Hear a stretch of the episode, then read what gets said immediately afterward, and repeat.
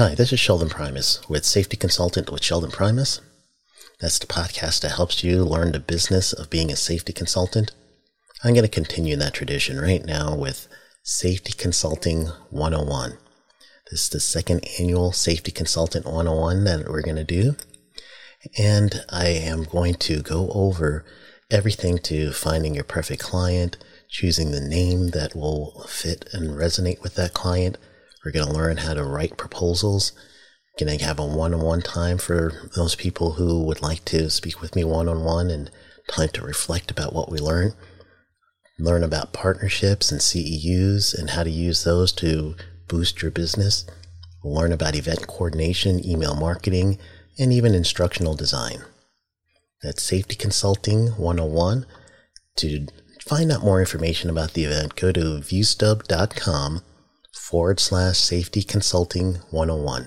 That's viewstub.com forward slash safety consulting 101.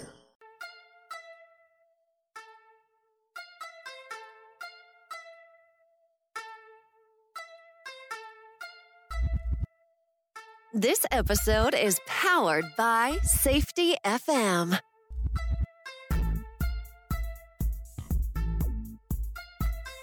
This podcast is being sponsored by safetyconsultantblueprint.com.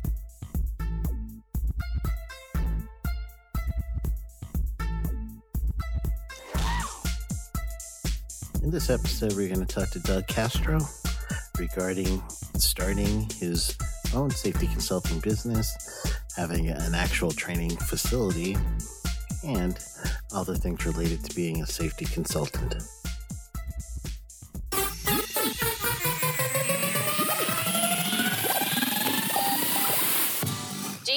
That your knowledge would be better served if you were your own boss? Your knowledge can help more people improve their workplace safety. Most of what you know may be wasting in a job that limits what you can do for the overall health and safety of workers.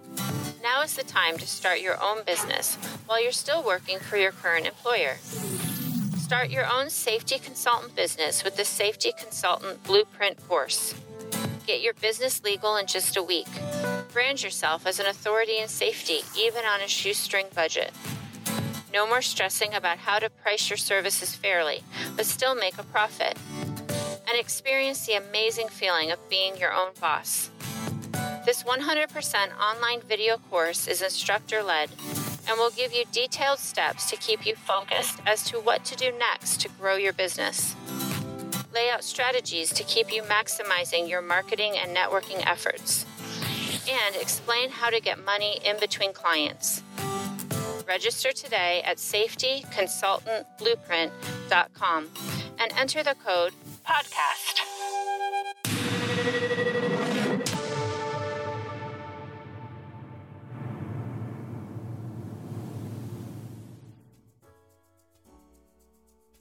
Uh, Douglas Castro. I'm with Global Era Training. I'm the director of training operations, and the majority of the work that we do is safety training, uh, leadership training, and then consulting work as well. So um, I've successfully taken and passed the COSS, the CSST. I trained both of those programs, and as of this past June, I actually uh, took and passed both the ASP and the CSP, both in June. So uh, yeah, I was a glutton for punishment. Took them both in one month, and um, yeah, I'm very happy it's done. Let's just put it like that. So, congrats, man. That's a big step. That's it. Thanks. Appreciate it. Absolutely. And uh, I talked to Ryder about this before. Ryder Cobb was in one of my. Uh, he's considered to me my mentor. Doug knows him, and uh, Ryder. I talked to him a couple of weeks back on an earlier podcast and asked him as one of the developers of the COSS program. A lot of that came from Ryder's notes, uh, and I asked him uh, pretty much why what's the difference or should someone feel the COSS versus the COSM is better than the csp or asp and he just very basically said it's not a competition he says you you use whatever you need for your experience in order for you to get the designation and they should complement each other as far as designations go have you found that I've absolutely found that. Um, I, I, get asked that a lot. You know, with between the COSS, the COSM, the CSST, uh, and then of course all the BCSP testing. You know, much of like the the CET, which is now the CIT, uh, ASP, CSP for college degrees, the OSHT, and the CHST for non-college degrees. And I tell people the same thing. It's not there's no silver bullet. You just keep adding, you keep stacking, and, and in essence, Sheldon, I think you know I hope that you would agree with this. Is that I think much of it is that we're trying to gain and acquire that knowledge, and then gain, acquire, and perfect some skill in order to be marketable, in order to, to provide that service, and at the same time be marketable, so we can bring it home to our families as well. Yeah, that's a great, uh, great point, and and I do uh, agree with that hundred percent. As much as you can, I'm going to study for the ASP and CSP. When I first got into the business, there wasn't a, a ASP, so I was looking at the CSP and was thinking, well, maybe maybe not. And then all of a sudden, there's an ASP, and I keep kicking myself, thinking I should have done this in the early '90s when I was thinking about it. Absolutely, you know that's the, that's that's the downside of waiting too long, right? Is that we wind up having prerequisites that get put in there. So I, I tell people we have to. I think we have to take that band aid effect. Where are you going to pull it off slow? Or you're just going to rip it off fast? Yeah. And um, I think sometimes we we're very guilty. We make time for many other things, and we tend to put, put either professional development or even what's going to benefit us and our families on the back burner a lot of times where you know we'll pick up another contract or we'll even do a job or help a friend move let's say you know yeah. but we won't study for that test whether it's an intimidation factor. I don't really think it is. I think it's more it's just a discipline issue. And um, we all i think we all have to just progressively work to get to, to be a little bit better than what we are. And some of that I would I would imagine is attributed to using finances as a crutch when some people, same thing, CSP, ASP test is going to cost everyone the same, but there's some people thinking of it as an investment where there's other people thinking of it as an expense. You know, that's an awesome point. Uh, I'll tell you what I recently had. I, I had a person that came through. Um, he was a medic turned safety. And a lot of times I find that medics turned safety tend to make less money on the get go because I think industry knows that they'll work for less money because they were medics. And um, and this person came in. He was he came in about a year and a half ago. His first class trial by fire was the COSS. Yeah, and you yeah, yeah, right. well, first formalized class, right? Had had an OSHA online OSHA ten hour uh, OSHA ten hour before that, and had his basics and his SafeLand, safe golf. But his first multi day course was the trial by fire was the the COSS, and I got to tell you, Sheldon, within nine months, he took the COSS, the CSST, the 510, the 500. He coupled it, and yeah, and we talked about that. And I said, well, he says, I said, you spent a lot of money. He says, no, Doug, I invested a lot of money. And I, this guy's doing great now. And yeah. I'm telling you, Sheldon, between seven to nine months, he went from the least education, from the least educated person in the room to when he was in the 500, which was his last course, he was the most educated as far as training, right? As far as safety training and OSHA training and risk management, he was the most educated person in the room. And I said, and I asked him, I said, Dave, I said, how does it feel to make that change over seven months or nine months, whatever it was? And he says, "Man, I can't even tell you." He's like, "You told me. You told me. Invest in education, invest in training, invest in credentials." And Sheldon, that's what we have to do. We, we, and it's not just safety; it's any industry these days. Absolutely. You know, any industry, you we have to train. We have to invest in the training, education, and then ultimately we have to have. I think we have to behave and perform and actually deliver, and that's a big part of it as well. Yeah, you at, at some point you're going to end up having to um, get past the paralysis of analysis, as they call it, and all the things that you've learned and and gathered up, and actually do some action and step out and learn things. And uh, I feel like when people invest in training, uh, sometimes they feel that imposter syndrome, saying, "Well, I know this stuff through my training, but I haven't actually done it," and they get kind of stymied by that and eventually don't grow their business because of that. Do you find that too? Yeah. Um, I do. I absolutely find that, and and I'll tell you what I, I tell people often, um, because you know, just like you and me, we we both do online training, right? We both offer online training, um, and we sit in as well. And this is what I tell people: is get past the first chapter or the first module. You know, just get past the first one. Once you get past the first one, get past the second one. I think a lot of times it's overwhelming. It's really hard to be self-disciplined sometimes. Uh, it, you know, that's why it took me so many years to. It took me 21 years to finish a four-year degree uh, for my bachelor's degree. You know, at the same time, it took me years and years and years to test for the ASP and CSP, and um, and there's a reason for that. But uh, so I tell people, you know, take it one chapter at a time, take it one module at a time, get through one. Don't worry about the 12 or 20 that are ahead of you. And I think that that's a big, big lesson that we have to learn sometimes in this lifetime. Yeah. Now, uh, tell me your journey. How'd you uh, how'd you get into safety first? So my background comes a lot from the regulatory and compliance side. So I, I, came more for regulatory and compliance. I worked in industrial in my late teens, early 20s, doing a lot of low voltage electronics. So if we started at the very beginning, I, I probably started doing residential alarm systems at the age of 13 and 14 uh, during weekends, holidays, and summers with a family friend. Uh, New Orleans? Uh, that was in New Orleans, correct. It was actually really good friends of my parents, and they owned their own company, and I kind of got a taste of it, and I was good. I, I think I was fairly good at it. I, I, wouldn't, I wouldn't say that anymore. Now with digital taking over, when it was analog, you just hook up two wires, four wires, you're good to go. You know, now with all these forget it now. Or, uh, well, oh yeah, thirteen. What, what, about year? What about? Go ahead and spill it about. How, oh yeah, absolutely, man. It was that. That probably had to have been 1982, 1983. So, uh, here's 14, 15 year old Doug running the streets of New Orleans, doing some electrical work, and uh, uh, or is it more transition type, like uh, like you're working with low voltage stuff? Yeah, it's it's more electronic work. So it's a lot of 12 volt. Uh, probably the only 110, uh, the only 120 that we did was tying in transformers. You know, maybe running an outlet. You know, that that was about it. But it's all electronic. Mostly, it's 12 volts and below, DC. Hmm. Mm-hmm.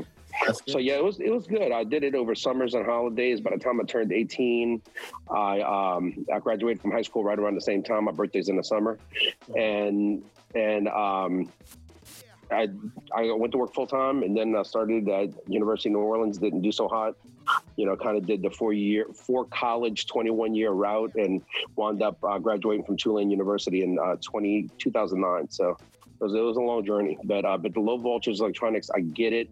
I think I've always been uh, fortunate to have a kind of a somewhat of a mechanically inclined mind and electronically inclined. Let's put it like this: I know enough to blow myself up and burn myself up, you know. And now and now, hopefully, I'm trained enough and educated enough to know not to put myself in those positions and just go ahead and contract the work out instead. Yeah, that's what I am. Uh, um, same thing, but you know, with the RV, I had to do everything. You know, just electrician, of the plumber, I'm you know, modeling everything. You know, so uh, I've learned enough to know. You know, all right, this one's getting a little dangerous. It's more than me and my multimeter could take care of. We're to call somebody. yeah, yeah, especially yeah. with that generator, right? I mean, the generator, you're still right. you're still pushing what 120, you know? So yeah, absolutely, a little bit more. So yeah, absolutely. Yeah. So what was the transition? Because I know you've gone, you know, full full bore into like all kinds of uh, designations, and you're a master teacher and all those other things. So, so how did you get from you know getting out of that one electronic side and start building your experience, building your experience until you decided I could do this myself? Yeah. I'd, I'd say that my mid 20s, before I even got out of the industry to get back in the industry, I wound up uh, in, in a refinery. And they, and I was one of these people that we're doing uh, security access, like uh, CCTV, like cameras. We're mm-hmm. doing security access controls for gate entries and stuff. And I had to go to, well, somebody had to go to a safety meeting. And, and you know how this industry is. Some of us fall, fall into it. Some of us nowadays, more, more of us are being educated into it. Some of us heard our way into it. I was the volunteer, I was the voluntold person. Know? uh, so um, yeah, I was I was the person within our company that basically supervisor just looked at me and said, "You're you're going to the meeting," and I said, "Okay." Yep. And uh, you know, you know what the scary part is is I'm in there. I got my steel toes on. I got my glasses on. I got my hard hat on and they're talking about how important PPE is and how we don't want to get hurt. So, uh, the value of PPE, and the whole time, Sheldon, I'm thinking, what is PPE? Not once. Yeah, I, you know, because we did great. primarily commercial and residential work. Yeah. Know, so I'm gonna tell you, I was in that place. New hard hat, new steel toes, you know, new glasses because it was a new customer for the for the employer, and no, no. you know, so I'm in a training meeting and you know, maybe I should have asked. Afterwards, I figured it out. You know, I figured out the PPE was personal protective equipment. It's pretty sad when I'm wearing it, and I didn't know what the abbreviation was, right? But Yeah, um, but that was my first touch with it. I kind of got out of it, went into hospitality. I mean, New Orleans is such a big food and restaurant, you know, Yeah, yeah, business. The casinos opened up, so long or last long in New Orleans if you don't have good food yeah, and good absolutely. service. Yeah, you know it. Uh, um, I wound up going to um, working. I was working at a casino for a while. Decided, nah, this isn't for me. I was bartending. It was actually pretty fun, but uh, the lifestyle wasn't for me. The hours weren't for me. Yeah, yeah, that's a single man's um, job. Yeah, that you know, went the self-employment route a couple times. Swore I'd never do that again. We did it again now. You know, I'm sure you probably sworn you wouldn't do it again, and you probably did it again now. um, yeah, but you can't squash that entrepreneur bug. Yeah. Well, you know, but I think the difference is that when you have a product or a service that you really enjoy, Mhm. and that that you know that you're be you're becoming proficiently better at, you know, as time goes by, I Yeah. think there's a little difference and a little more value in and and being, um, you know, and and kind of being part of your own team or your own show. And um, it- as difficult as it is and as challenging as it is, it's definitely enjoyable. But yeah, so to uh, so post Katrina, you know, we were, you know, we got into a couple other small businesses, and that was the time, Sheldon, where I decided, you know, it's now or never. I either go back and get my, um, you know, my college degree. It was shortly after Katrina. I said, this is it. There was a break in time. We went into, uh, I was doing more recovery construction uh, work for Hurricane Katrina, uh, which I was able to use a lot of. I was already doing some safety work, and then um, I went to work at a law firm. I went to work at a law firm. It's called Jones Walker Law Firm. It's actually the largest from Houston to DC. It is the largest law firm. Um, They pretty much, yeah, they've bought up you know, or partnered with all kinds of other firms, and I, I think they were close to like 500 attorneys at one time. So Wow. I worked there. Yeah, I worked there. I got to tell you what, I was there for about two years. I got a great education on compliance and regulatory work. Kind of, kind of formalized what I had already been doing. Um, Yeah. I learned a lot about process, policy, and procedure, and due diligence. I actually actually learned how simple the term due diligence is, which is just do the right thing. You know, give give it your best effort to make sure that you're doing the right practice and um, and to discover whatever uh, hazards or, or predictable concerns you may be able to ahead of time. And um, so, I, you know, I wrapped up my bachelor's degree. I was at that law firm. Realized I, I I loved it, but it just couldn't work for that kind of money. And I'm I was used to being in the refinery. I was used to being in the field. I was used to being in the truck and making a, and making a whole better living. You know, Yeah, making yeah, probably yeah. the same amount of dollars per hour, but far more hours and per diems. So the BP oil spill, I got the call, and that was it. And, you know, I got the call. Uh, I was pretty much guaranteed six weeks of work. I knew that six weeks of work at 100 hours a week was going to be pretty much equivalent of what I was making in six months of work at the law firm. Wow. And that was a launch. Yeah, that was a launch pad that I needed to get going. And since I already had my bachelor's at that point, I figured I could start working on some safety credentials, and that's what I did. Uh, um, I worked that spill. I was fortunate. I worked it for about five and a half months. It set me up for a good bit. And then I just started grinding out Sheldon. I started grinding out my 511, my 510, my 501, my 500, you know, maritime trainer courses. Uh, a couple of years later, started training for the University of Texas for their OSHA training program. Uh, And now all this is contract, or is it all um, you partnered with um, uh, partnered with a school or something? Uh, with UT, with University of Texas, it was contract. It was like an adjunct instructor, but it was a contract position. Um, they contracted us as a company because two of us trained for them. And Mhm. then with uh, with Mid South, which is Alliance and LSU, uh, Alliance Safety Council and LSU uh, partnered to create Mid South OSHA Training Institute. With Mid South, I do both. I'm an instructor for them, but we're also the host in New Orleans and Yeah. delivering the OSHA programs uh, here in New Orleans. So it's uh, we've picked up a lot. It seems like the 510 and the 500 are pretty much the more in demand courses here. A lot of people need that, just you know, as that foundation class, and I think it's it's such a no-brainer for someone who wants to be a safety consultant to offer that service. you know, it just will help you. It's not all the time money, but it's going to help you in a pinch every now and then. You're going to get that call, and someone's going to want a 10 or a 30. Unfortunately, they're going to call you like a week before they need it. you know, hey, who do you have to give me a 30? And I got to have it done by Friday, and it's like Monday morning, you know? I got to have it done by last Friday. Is more like it, right? You know? yeah, yeah. Yeah. Well, you know, you know what I find, Sheldon, is that, and, and I had this discussion with uh, with Sherry Bankston, right, the director for the Mid South Training mm-hmm. Program, and we recently had this discussion that so many times, first of all, and I'm sure you've seen it out there a lot, where employers or human resources or recruiters are talking about 500 certified or 510 certified. And we mm-hmm. all know there's no such thing. Either you're 510 trained, right, or you're 500 authorized, authorized to uh, yep. authorized to deliver the 10 and 30. Uh, but what we did talk about was this with Sherry is that I've found, because I do a lot of refreshers also, like the 502 and 503 mm-hmm. for um, uh, outreach trainer for construction, outreach trainer for general industry. And I got to tell you that I find that less than 25%, I, I'm even going to venture less than 15 to 20% of the trainers ever train one class class. Really? Their, yeah, their company. I think their companies hire them, and I think that the reason that the 500 and the 501 have been some, become so valuable uh, to us as employees is that it demonstrates to the employer that we've taken some type of adult training uh, mm-hmm. program or course or lessons, and therefore they hire us for our ability to train. But we tend to train the corporate programs, the client-driven programs, or even maybe a program out of a box, like a uh, you know like a forklift trainer trainer program, yeah, yeah, or HazCom program, something that you may buy from a third-party vendor and then implement and, and, and train within your organization. And, yeah, it makes um, more sense.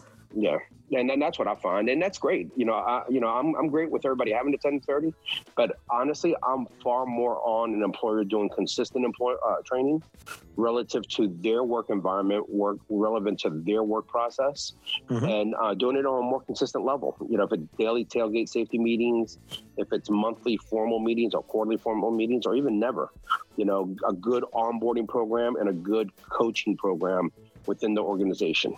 And I'll take that any day over any other certified training program.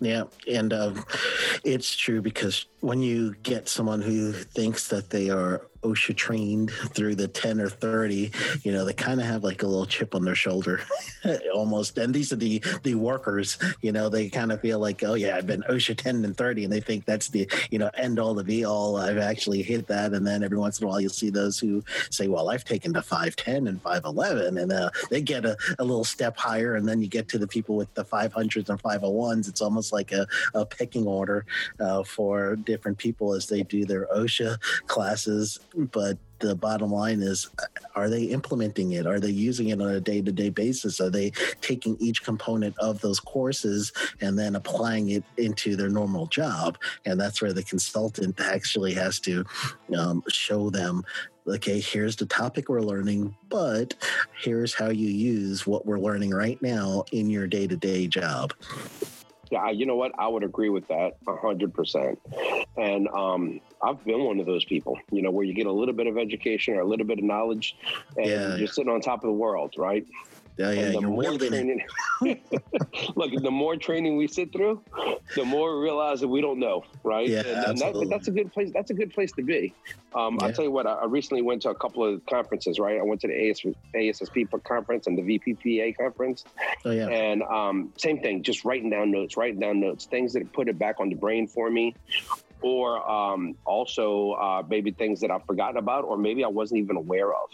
Yeah, and, absolutely. Um, you know so and i think that's where the conferences you know come into play i mean i, I guess it, you know like right now i would have preferred not to be doing this interview and been at the NAC conference in uh, san diego this week but uh, oh, client yeah. needs yeah client Ooh, needs kicked in one. and I had to cancel, you know. So yeah, especially San Diego too. I love that area. yeah, I know. Uh, yeah, that's what we should have done. We should we should have been having this interview there, and we yeah. could have both had a reason for being there for the week. You know. Absolutely. I, yeah, I, I, do I like that. I'm sorry, Sheldon. Go ahead. No, I was saying I, I do like that uh, where you uh, you're actually going to these conferences and everything, and just keep. It seems like a theme for you, just to uh, keep that education coming to you, keep the the freshness of learning coming to you, and utilizing that, and then making that either a product, a service, or going to deepen your understanding as a subject matter expert. Uh, yes, absolutely, I'd agree with that, and and so much of it, I think, is and I think you'd agree with this with the COSS or the the OSHA classes. We hear it a lot, which mm-hmm. is just hearing other people's war stories I've learned probably more in discussions. I mean, I've, don't get me wrong, the costs, right? The, the CSST or the whole NCCR Master Training Program, even all the OSHA classes, mm-hmm. I've gotten a wealth of knowledge out of all of them from the subject matter that it's been designed on. But yeah. probably the greatest value is to have been in class with the people I've been in class with. Some of them coaching them and helping them along the way, uh, yep. being a fellow student, and then many of them just whether being a student or an instructor and just listening and just hearing what they have to say, sharing their experiences. Maybe yeah. an environment like nuclear that that I'm not very familiar with, let's say, you know, or maybe a particular manufacturing or a particular logistics uh, facility that I wouldn't even thought that they were implementing safety as much as we're used to seeing it in oil and gas or in power generation for like electrical or uh, natural gas. Yeah.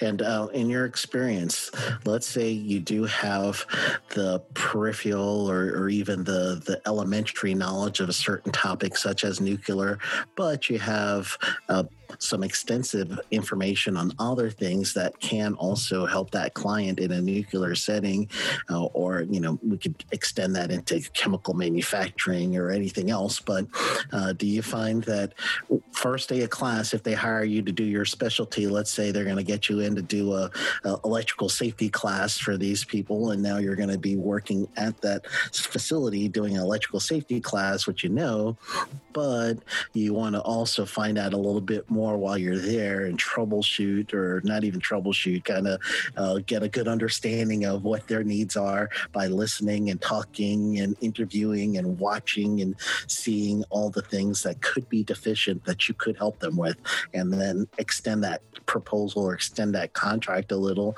to get you some more work later on. Does that happen to you any? I, I, think that happens a good, good bit, you know, and, and, it's funny you say that because we do. Like a lot of times I'll go in and teach courses that uh, maybe are a little bit more technical, like say uh, something like maybe competent person fall protection, right? 16 mm-hmm. hour or a 24 hour competent person fall protection class, or Arc Blast uh, 70E. Uh, used to be the 2015 version, now the 2018 version. And that's exactly what happens a lot of times is I'll walk into an environment that I may not be very familiar with the, with the environment or the process, but through the discussions, and, and what I've learned is this, is don't act like you know it. All right. I, I, I realized this a long time ago is I don't have to know the answer.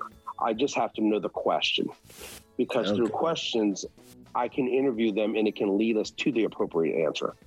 And um, I remember years ago, Sheldon, I, am talking about, um, I don't know, six, seven years ago, uh, there's a company, uh, a shipyard company down here in lower Louisiana.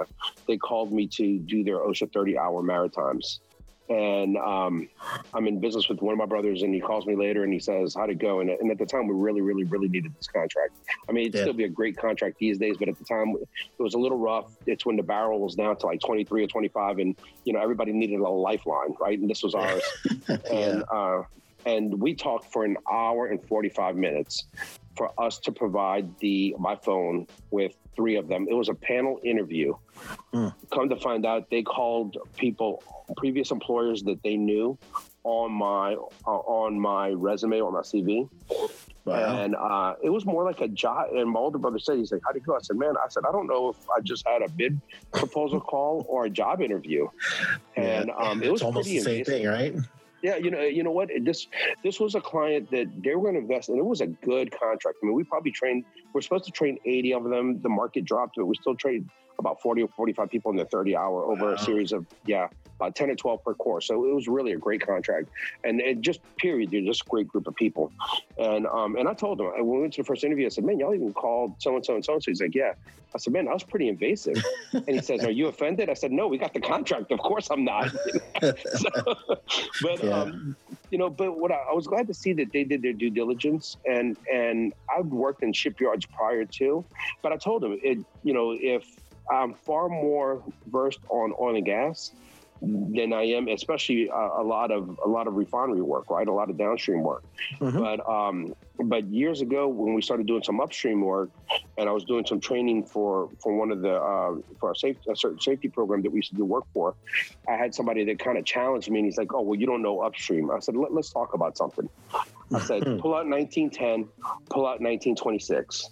I said, NIOSH, I said, and OSHA worked on a program called Rig Up, Rig Down because nobody, it's, it's partly construction, so 1926, and it's partly general industry, 1910. Yep. And I said, let's talk about the hazards. I said, the number one hazard, I said, do you know what it is? He says, falls. I said, no, it's not. That's the number one injury and fatality. I said, the number one hazard is a fire. I said, because it can affect so many people and it can become toxic to the whole community. Yeah, oh, yeah.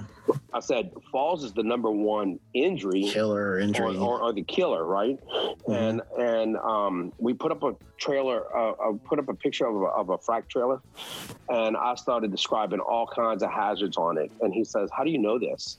And I said, "You know, when you work with certain clients that are willing to educate you, I said, yep. rather than tell you what you don't know, they'd rather educate you on it, you know, or allow me to ask the questions that I need to ask. I can get to these answers. I said, the hazards are the same. The environment may be different, but a fall is a fall, an electrocution is an electrocution, a poisoning is a poisoning. The difference yep. is, is it happening in a warehouse? Is it happening in a refinery? Is it happening in an 18 wheeler or under it? Or is it happening on a drilling rig or a ship? The, the environment is different, but the hazards are almost always the same.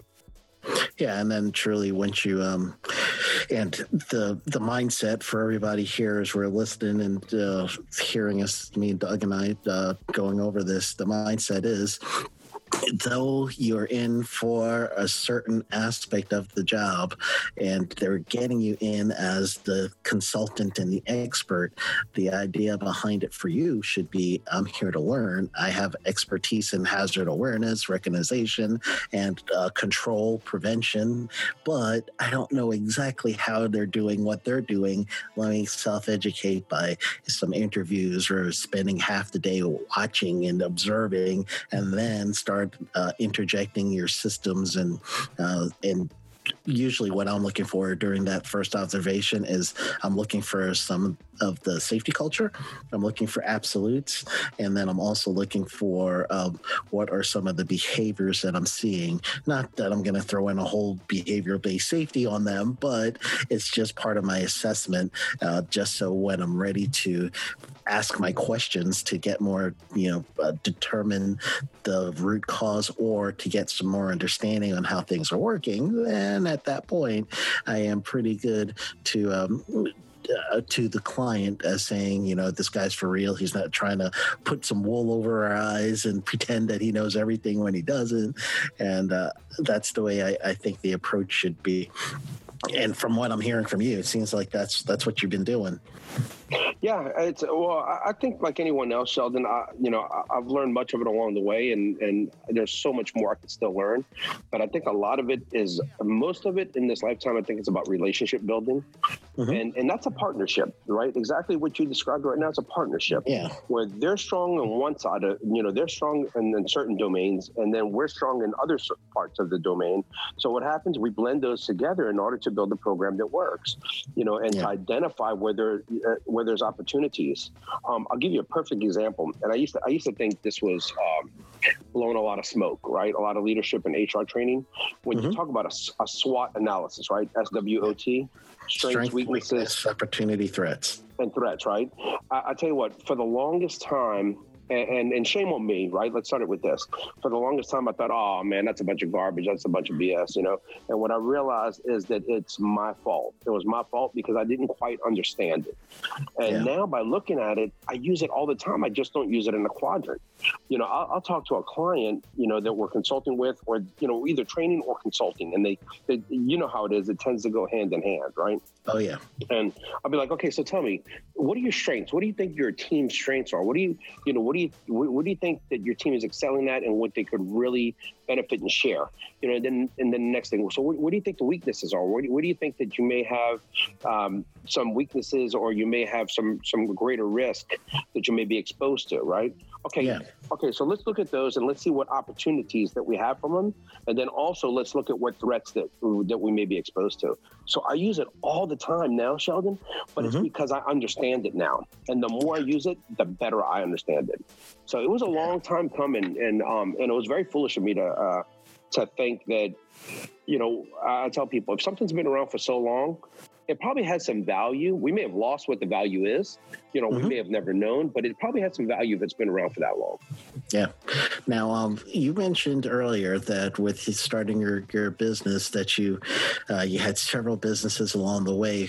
Did you do safety and health twice or three times, or did you do the safety and health consulting and training like uh, the last time? Meaning you're currently doing it, so this is the last uh, the last entrepreneur job you did. Is this?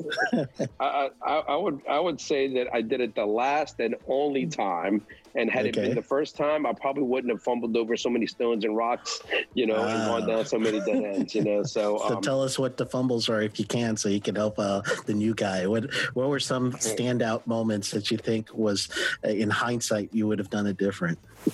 Um, so for, for safety, I can tell you this is that um, as far as safety, I, I, tell people this all the time, and, and, and, you know we do like I said, we do primarily safety, but we do a lot of leadership, and now we're getting into more like marketing side and HR side. And this is what I tell people: it's not about a name, it's not about a logo. You know, we spend so much time thinking, "Oh, I've got the perfect domain name that anybody can remember on the internet." Right? I've got the. Yeah. Uh, you, we spend days and days and days trying to develop a logo that we often abandon and go to something else. Yeah, you know, I can't um, tell you how many logos I have.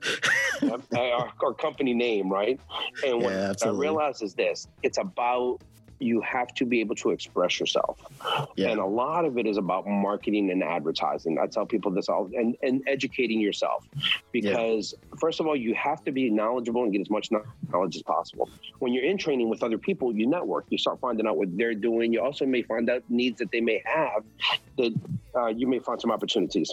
I can't yeah. tell you how many times I've sat through training with people or going to conferences, and because I asked the question or they asked the question, it, it, it generated a conversation. And now either we try to help each other and work together, or maybe recommend one another to other potential clients and or trainers. Yeah, absolutely. And, I do that. You know, and I tell people, you know, just do it, do your due diligence, but you also have to market and advertise. You can't be, um, you know, I'm one of these people that that I um, I think that sometimes you don't want to come off like you're showing off or bragging, mm-hmm. but you have to market and advertise. You know, if you don't tell people what your worth is and what your value is, who will? Yeah. So yeah, nowadays it's it's better and easier than ever. Facebook, you know, the the these um you know these podcasts that you've been doing are great right? You know yeah. great for you and people that you interview. Uh, you know twitter you know i tell people you know keep religion keep politics out of it and keep positive.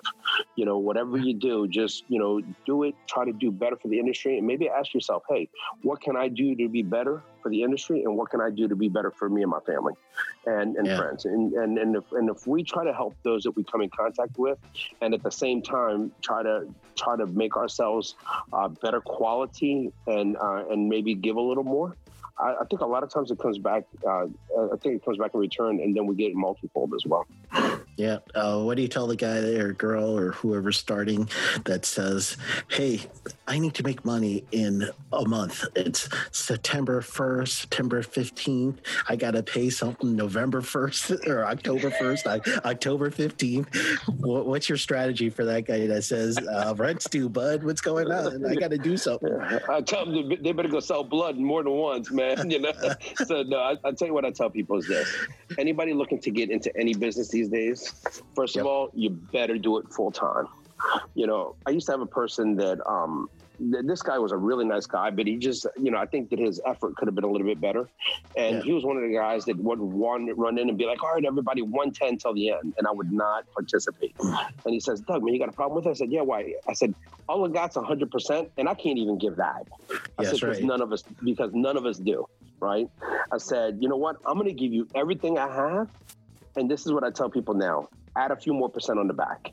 You know, whatever you're doing, add a little bit more, and we're going to be a little bit better today. And if tomorrow we can be a little bit better than that, let's try to be a little bit better than that. You continuous improvement, and if you're looking to make a killing, you may you may need to reconsider your your, your position. And this is what I tell people a lot, Sheldon, is I tell them don't quit your day job.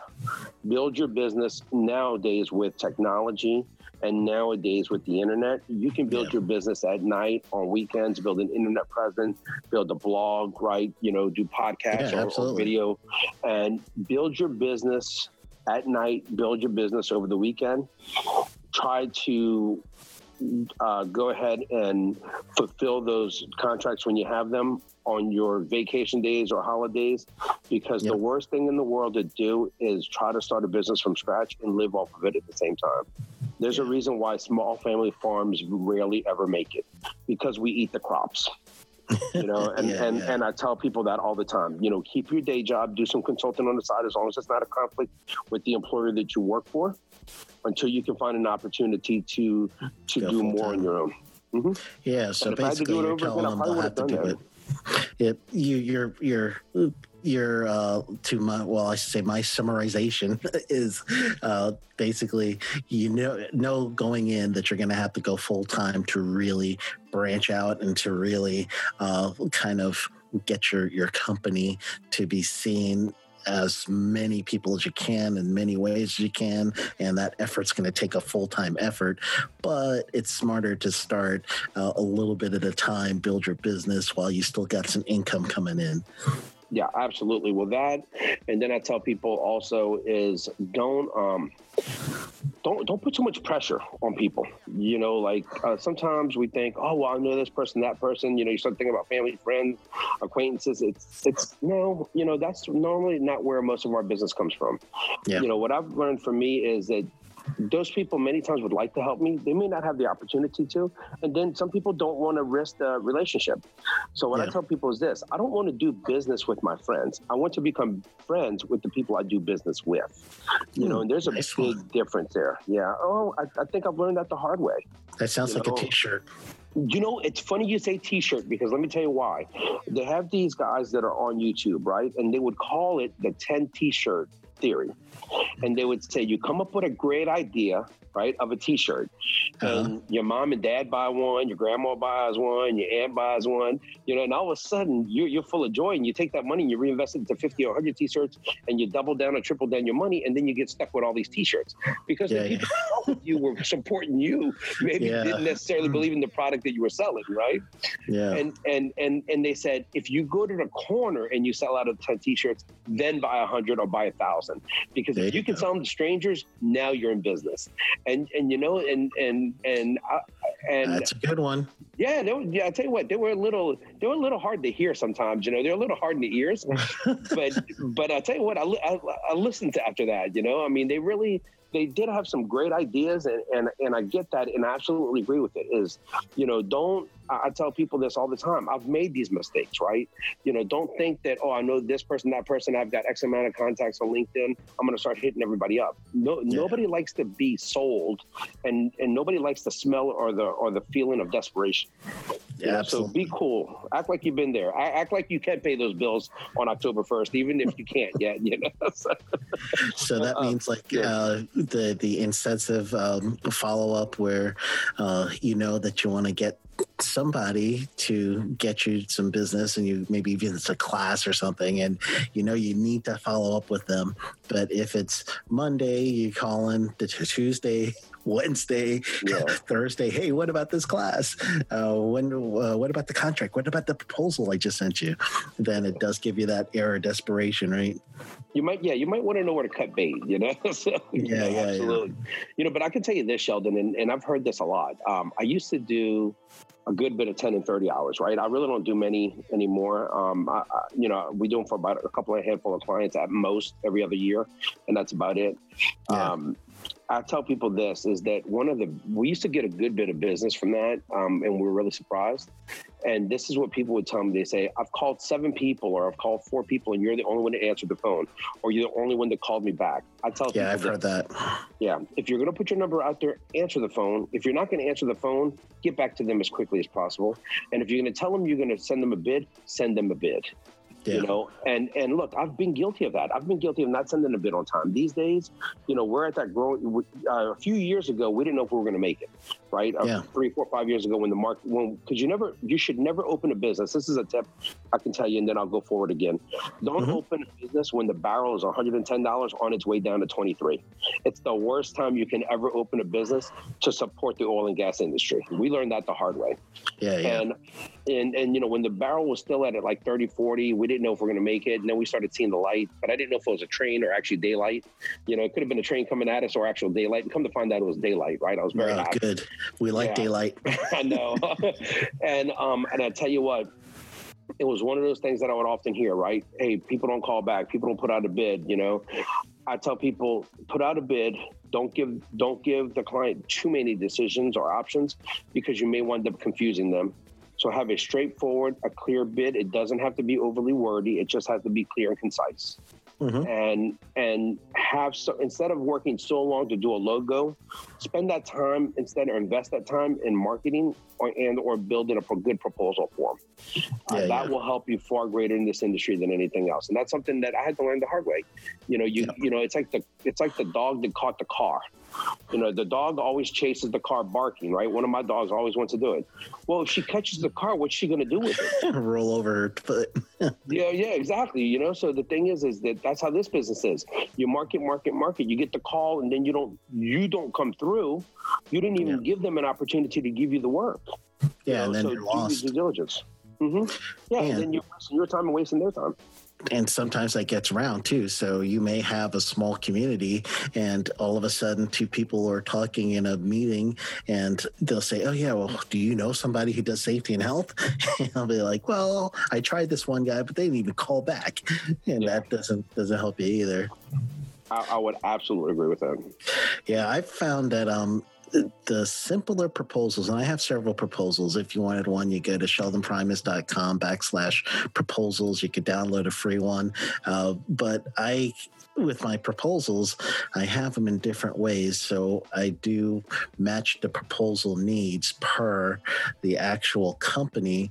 And sometimes I'm pretty much where it looks almost like a almost like an invoice, if you will, uh, that you would see in a sheet. I've done that before with a cover letter and almost like an invoice of services for some smaller companies where that's all they, they really want to see. But then I've got some proposals that are five, six pages uh, because of the type of business I'm trying to get and the cost. You know, if you're going to ask somebody for $30,000, you want to make sure, you know, it looks good. Yeah, yeah, you're right about that. So I do, I do have you know um, adjustable proposals for that one purpose, and it does make a lot of sense to me. Um, Mhm. Uh, what's your training tips? I know you got a limited time. I'm trying to you know respect your time there. Are are we doing pretty decent? No, we're okay. I've already talked to the client, and we, we pushed back to after lunch, Sheldon. So sorry, I meant Okay. you that earlier. Okay, good, good. good. Um, what's your uh, your training tips? Because I know for me, I I I see training a lot, and when I do see uh, training, and there's part of the COSS class, which is again certified occupational safety specialist. I, we didn't say that in this episode, but I talk about COSS almost every episode. So by now, so you guys should know COSS. But um, I do see some students that have struggles trying to get their their speaking legs, if you will. So, what's your tips for for telling someone, you know, this is what you should focus on when you're delivering your message, delivering your content to help them feel ease and get the information out? Um, I would say, Sheldon, and I've talked about this a lot, you know, a lot of trainer trainer programs. The same thing with the COSS, right? When training the COSS, when they do Mhm. their ten minute presentation at the end, or the OSHA 500 when they do their presentation, and and I tell trainers a lot, or to be trainers a lot, is first of all prepare. Don't go in unprepared. Yeah. Second of all, don't overcomplicate. And I think what happens is this: I tell them simplify. We want to cover way too much information. There's, you know, just like the old, uh, just like on cell phones, right? The, the the old adage that there's an app for that. When it Yep. comes to training, there's a course for that. And I've been often way too guilty of trying to add too much information. And and, and I suggest to students the same thing: take your foot off the pedal and go to the basic fundamentals And then when it comes to PowerPoint, don't read the slides to them. You might read an occasional slide because it's that important. I tell people three things. You want to really, really, really get a mob mentality during training, read all the slides to them.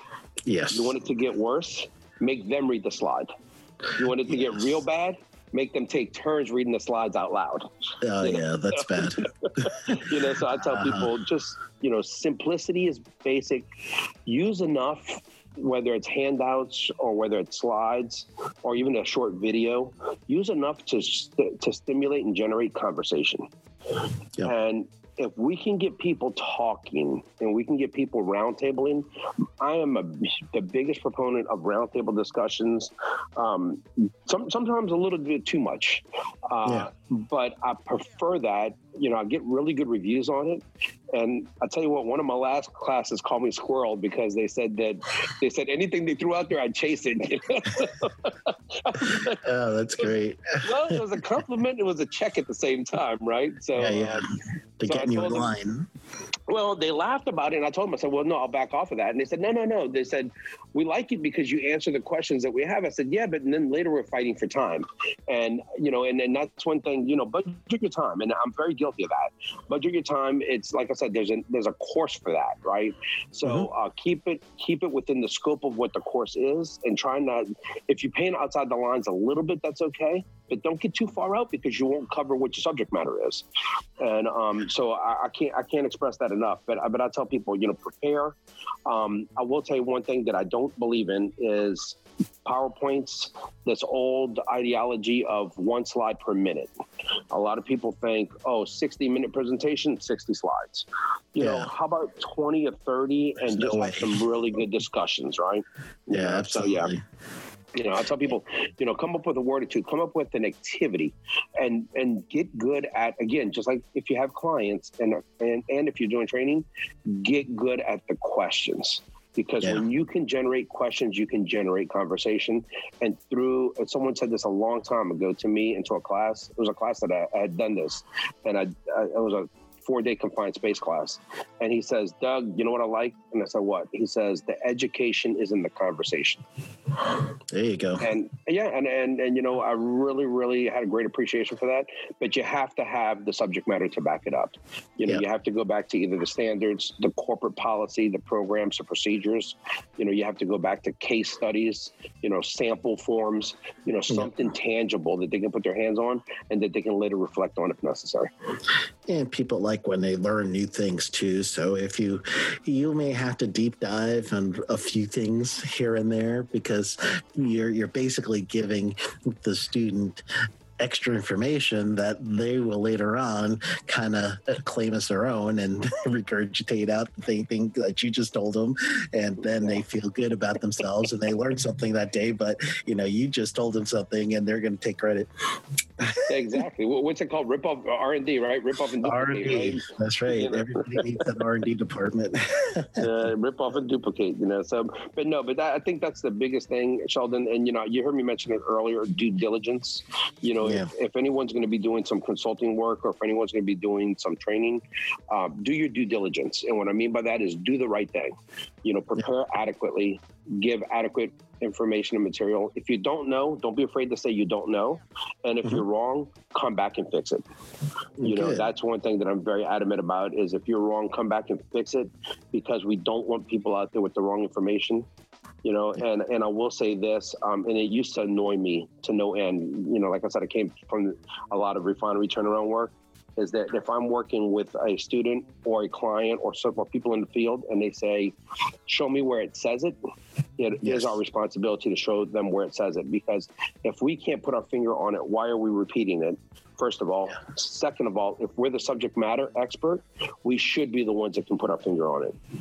Yeah, oh, absolutely. And I I do believe that wholeheartedly. So I know sometimes people regurgitate things that they hear roughly from um uh, usually it's it's uh it's going to be a letter of interpretation that they're calling as an actual OSHA standard, and they hold it in as you know this is this is the law in the, in the standard, and you're like, yeah, it's law, but it's law because of the letter of interpretation. It's not actually in the standard uh, the way you say it, and uh, there's a bunch of those little instances. So you you were going to end up having to sometimes tell people, hey, I got to do some research. and I know where to look, but I may have to do some research on this one if I can't answer you right away. Um, so yeah, I, I, do agree like that. Um, you have a unique situation, and uh, I, I, don't want to break your your chain of thought. So if you need to go back, please do. But I do no, want to. No, I have no chain of thought, so I'm okay, man. You know, You're okay. Okay. All the trains have left the depot. The depot. it's it's it's pretty rough this week, man. I, I, just you know this week I'm flying on this. You're different than uh, myself and some other consultants, where you physically have a location. Uh, what was that? Walk me through that decision on on what's what you thought was well, I can make more money by having a physical location, uh, including you know having to pay utilities and rent and everything else. What what got you the um, the the market? Uh, I guess I don't know if it's a study or if it's just a feeling you had that says I could do this with the building. you mean what? You mean what gave us the audacity to think that we could do it the audacity? yeah, that's a good one. you know, well, I, okay. Again, you know, I would highly recommend this: is that don't bite off more than you can chew. One of the reasons why we almost didn't make it was exactly that reason.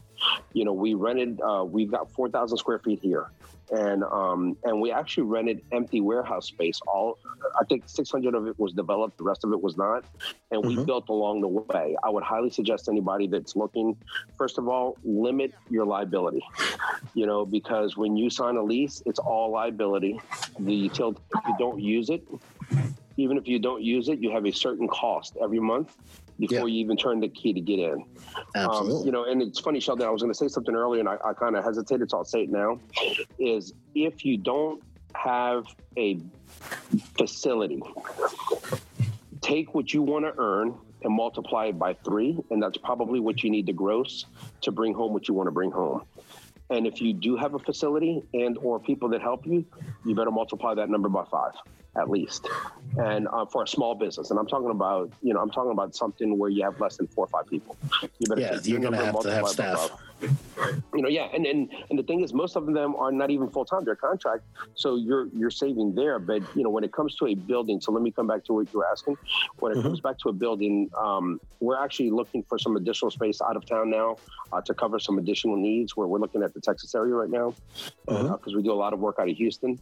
And I'll tell you, our model's different there. You know, here in New Orleans, we said, oh, we're going to build it to suit and this and that, and we're mm-hmm. so heavily invested here that six, almost seven years later, we're just starting to see a return on it. Um, yeah. In Houston, what we've decided is we're going to pay a little bit more rent, but we're going to get something that's already developed that we just have to furnish. at, yeah, at worst, maybe paint, right? Maybe a couple colors, or me, even more decoration and furniture, you know, but, uh, you know, and, and, and like say projectors and banners and, and items like that. But don't, don't try to bite off more than you can chew and don't get into construction because we're not in the construction business. Yeah. So had I do, had to do it over again, um, we would have had a smaller footprint. Um, also, like I said, it would have been something that was already developed. It just had to be maybe more cosmetic appealing and more classroom and office furniture brought in. Mm-hmm. And um, and that's probably the best tip that I can give someone. But if you don't have to do that, uh, look you know look and partner with um, either certain hotels where you, can get good rates. You know, uh, you know work work with the hotels sometimes some are, some are more expensive than others. Look at your uh, like your VFW halls or your VOA halls, um, yep. uh, your Veterans of Foreign Wars, because um, many of the or Lions clubs, many of those will also off, offer you rent at very affordable rates as well. Yeah, libraries, and, chambers of commerce. Yeah, yeah, libraries, they're funny. Some libraries are funny. Yeah, but you're right. Chamber of Commerce is another one. Libraries are funny because a lot of times they'll give you the room for free, but you can't charge. So, and then yes. what happens is you're basically saying that you're not charging. And, you know, I'm one of these nowadays. You know, I tell people, hey, let's try to do the right thing if we can. You know, obviously it's a public access, you know, but if we're going to be generating money off of it, you, you can partner with so many other organizations that have it, or even a restaurant where you want to buy food and maybe they can put you in a private room or something like that. Yep. Without a bar without a bar since it's training. yeah, that's true. and you are a nonprofit as well, right? So what's the Yes, benefit yes, of that? Um, it's the biggest uh, reason. One of the main reasons we did it was to uh, be able to bring the OSHA training program into New Orleans and partner with Mid South.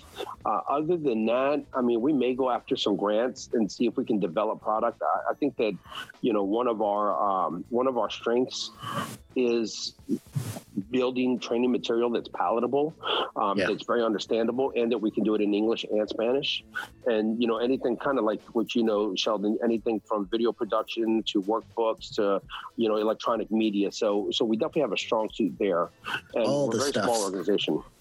Yeah, it's you know there's a benefit there. So we're, we're looking at grant money, but other than other than going after grants, uh, we don't do we don't collect any donations. You know, we don't ask for donations. So other than grants and other than working for the OSHA uh, uh, program to bring the OSHA program to New Orleans because it was a requirement to Mhm. in order to be a host to be nonprofit, I, I think that it's perfectly fine being for profit because Yeah, when yeah. you're for profit, you build value in the business, and at the end, you may be able to sell it. Whereas a nonprofit, everything at the end either gets given away or um, either it gets given away or or it has to be liquidated. Yeah. So you know, I think if I had my choice, we some would of that for-profit. for um, for basically uh, I, I guess it's it's almost like a um, emergency fund where you have a certain amount that is an emergency fund but it's not actually there for profit you know like a do not touch Yeah. money are you allowed Yeah, to do that No, well, we can we can hold we can have money in bank accounts, right? But when it comes down to liquidating it, it's all got to be gone.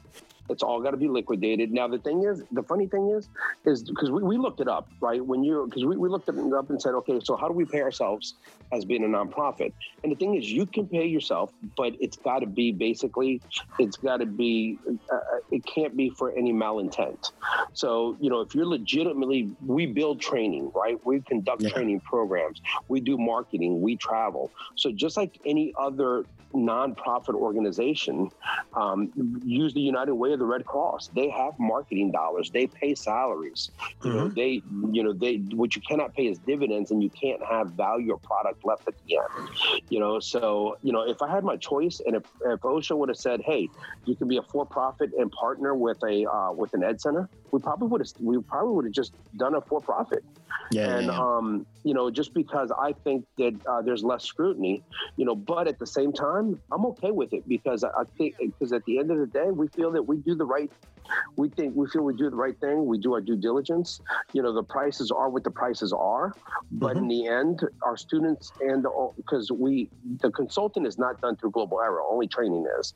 Um, we've got a sister organization that we've been here longer than than Global Era that actually is a consulting organization. So, and, and that's kind of hard because you have to keep the two separated. There are a lot of, you know, there, there's a lot of legal requirements there. And um, I tell people this most people, if you do something well, you only need one business. You know, unless you have contractual requirements like this where you have to have two organizations, you know, or Mhm. you're trying to give something back in the form of, uh, let's say, like I said, production for grant materials or whatever the case is. Yeah, that's what I'm doing with my nonprofit. I want it for the grant materials so that I can start getting free training in an underserved locations. So I, that's why I started the the nonprofit.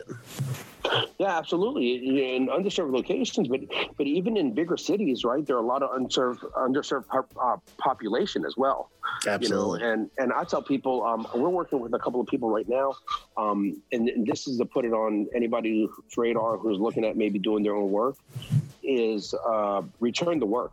So people who have been incarcerated, Mhm. or people who are um, on social assistance and trying to get off of social assistance Mhm. check with, check with many of the organizations within those areas because they'll have wellness programs a lot of times and they'll they'll pay for training they'll they'll work with providers like you or me to pay for training so um so I tell people, you know, look look for those opportunities, incumbent worker grants, right, or uh, Oh yeah. or public assistant dollars, and and in the end, give a fair product. If somebody goes that route, sometimes it's for profit, sometimes it's nonprofit. I don't I don't really care.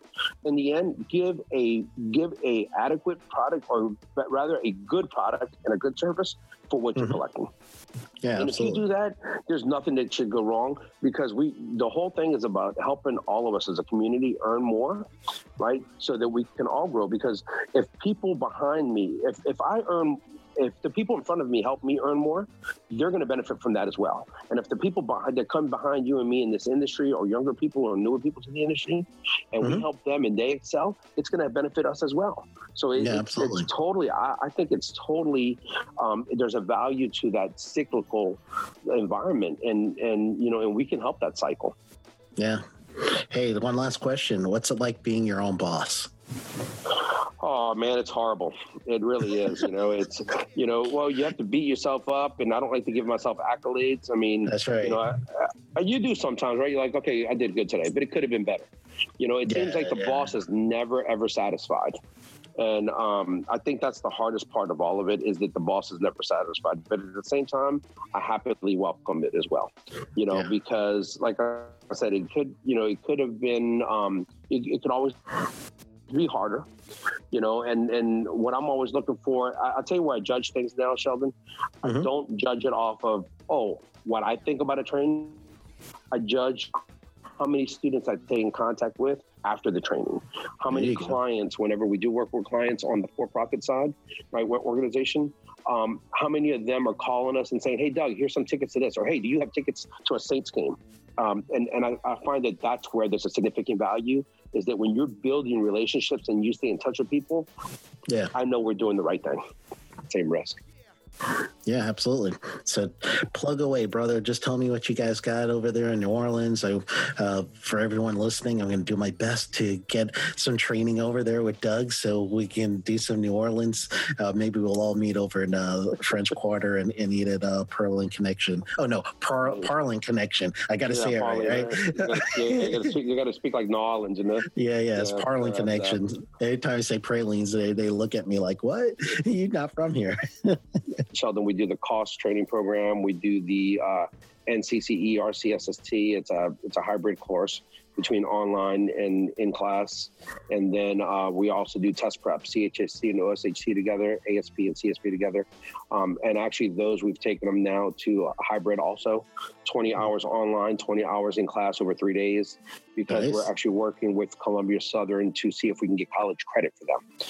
You know, awesome. so uh, we're yeah, we're trying to get more value for the people that come through here, and uh, so we're trying to see if we can get some college credit for them, and um, and and just see what happens. So just you know, we're just we're just pushing that rock, and that's it. Just pushing it forward, you know, and just doing our part. But yeah, All you right. guys are always welcome to come down and uh, just remember UDAT. Uh, website is globaleratraining.com. Spell it. So uh, uh, global, G L O B A L, era, E R A, training.com. So it's global okay. era, E R A, training.com. Excellent, excellent. Thank you so much, Doug. And Doug even helped me with a class I needed to get filled. He's he's my substitute instructor for one of my classes. So it's awesome. I uh, had to bribe him. yeah, well, you figure you figure after you pass me through the instructor part of the COSS, man, I owed you, man. You know. Oh yeah. I, I, I call you the co- the COSS godfather, man. You know. yeah, uh, if you don't know, Doug actually did his COSS instruction with me. I was his uh, observing instructor, and it was really fun. He did a great job. We uh, we had a good time. So, you, were, you, were, the final gate, man. You were the final gate the, to get through it. the gatekeeper. That's great. So I appreciate you, man. Thank you so much. I'll let you get back to your day. Do you want to be a safety consultant? Listen to Dr. Jay Allen of Safety FM give his experience after taking the Safety Consultant Blueprint course. I have actually done research on different consultants and looked at different consulting courses and so on. There is a pretty fancy, very expensive consulting course that is out there. I have actually purchased the consulting course, was interested in it. It has good information, don't get me wrong. But you have a consulting course that really drives people onto focusing on safety and how to become a safety consultant. I will tell you on your particular course, there was uh-huh. better information in that particular regards than the other consulting course that was more of a generalist form.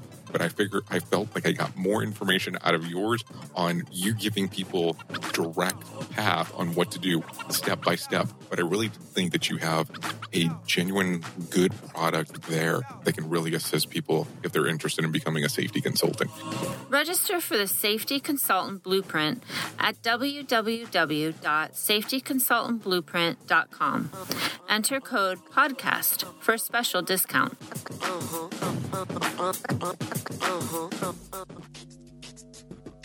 Welcome back to the show. I'd like to thank everybody for listening to us on, well, listening to me. yeah, I always say uh, listening to us, but there is no us, just me. Listening to me on whatever podcatcher you're using. I kind of like that name now, podcatcher. So uh, iTunes, Stitcher, there's a whole bunch of them now, right? Google even has Google Podcast. So um, iHeartRadio, that's a big one. So wherever you are listening to me, thank you so much. Uh, if you can, I would love it for you to go ahead and rate the show. Rate us as whatever you feel like it. But it's good to see something there because that's one of the things that the pod catching community looks for is ratings, uh, how many people subscribe, and then also uh, sharing. And I would have really appreciated if you're going to share the podcast to someone else that you believe is going to be a very good, or at least someone that this is good for them. Then go ahead and do that. Thank you so much. All right, let's get into the tip of the week. So, the tip of the week is going to be about growth. The interview was uh, with Doug Castro, and he was telling a lot about his growth and all the different things that he did. Once you have that entrepreneur bug, it's so hard for you to stop it in one way versus another way. It's just your mind kind of keeps going. And uh, for me, I definitely have to work that out in my mind where I'm constantly chasing sometimes I shouldn't say constantly, sometimes we're chasing the next opportunity. So that means um, growth can come fast, but if it's not planned right, then it may not be sustainable. So that's the the key here. So in planning growth or looking for growth, I would suggest that you just really have to start with opportunities once you get these opportunities, then you're looking to see, am I a good fit for these opportunities? And then you might also want to think about is there a way for me to do a service contract? And if there is a service contract I could do, then that means I could start thinking about I'm working with this client every month for a certain amount of uh, whatever the contract price is. And therefore, you could grow with many of those. So growth then becomes very controlled, something that you're getting paid to do.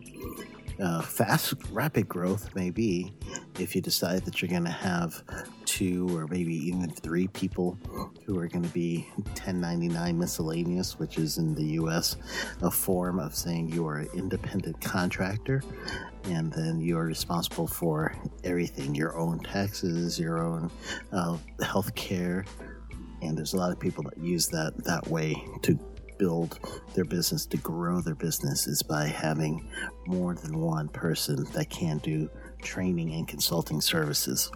Another way for growth can be just, you know, getting the actual center that's just going to be your name. You're going to host your own classes there. If you're hosting your own classes at your own center, costs will go down in when you do use it in um, multiple, meaning not just one a month, you're going to have to have several a month, and you need to find your number so you'll know what that number is for you so that it will be successful as far as a venture. But uh, that is another way to grow. However, you decide to grow, just really think about is it sustainable for you? I'd like to grow by traveling. So, traveling for me and my wife. It's sustainable for us. We're empty nesters. It's something that's fun for us. If I could add work and fun at the same time, win win. So, uh, growth to me, that's what it looks like. You know, getting more clients that are in different locations and including international as well. So, however you decide to grow, think it through, make sure it's sustainable, try to think of long term goals versus short term, and then from there, go ahead and do your research and execute. If it's not working well, then readjust, then execute again, and just keep going until you find the right um, right growth model for you. So that is the tip of the week and I will see you next Monday.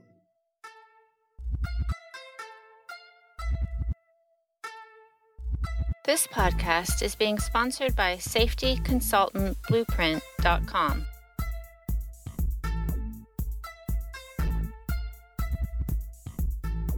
This episode has been powered by Safety FM. Hey, this is Sheldon Primus with Safety Consultant with Sheldon Primus, and that's the podcast where I teach you the business of being a safety consultant. I just want to invite you this September to an event called OSHA Compliance Help. This event is going to be co-hosted with my business partner Kevin Yarbrough. Uh, Kevin Yarbrough had retired from OSHA as the assistant area director of the Tampa office, and he has 26 years of service with OSHA. So, in this event, what we're going to do is we're truly going to go over things that have uh, effectively been hard for people to understand about OSHA. So, we'll talk about how to survive and thrive through an OSHA audit, OSHA record keeping, understanding the CFRs, how to decode compliance letters, and much, much more. This is going to be your time to truly talk to someone who's been in the business and someone who's been in OSHA together.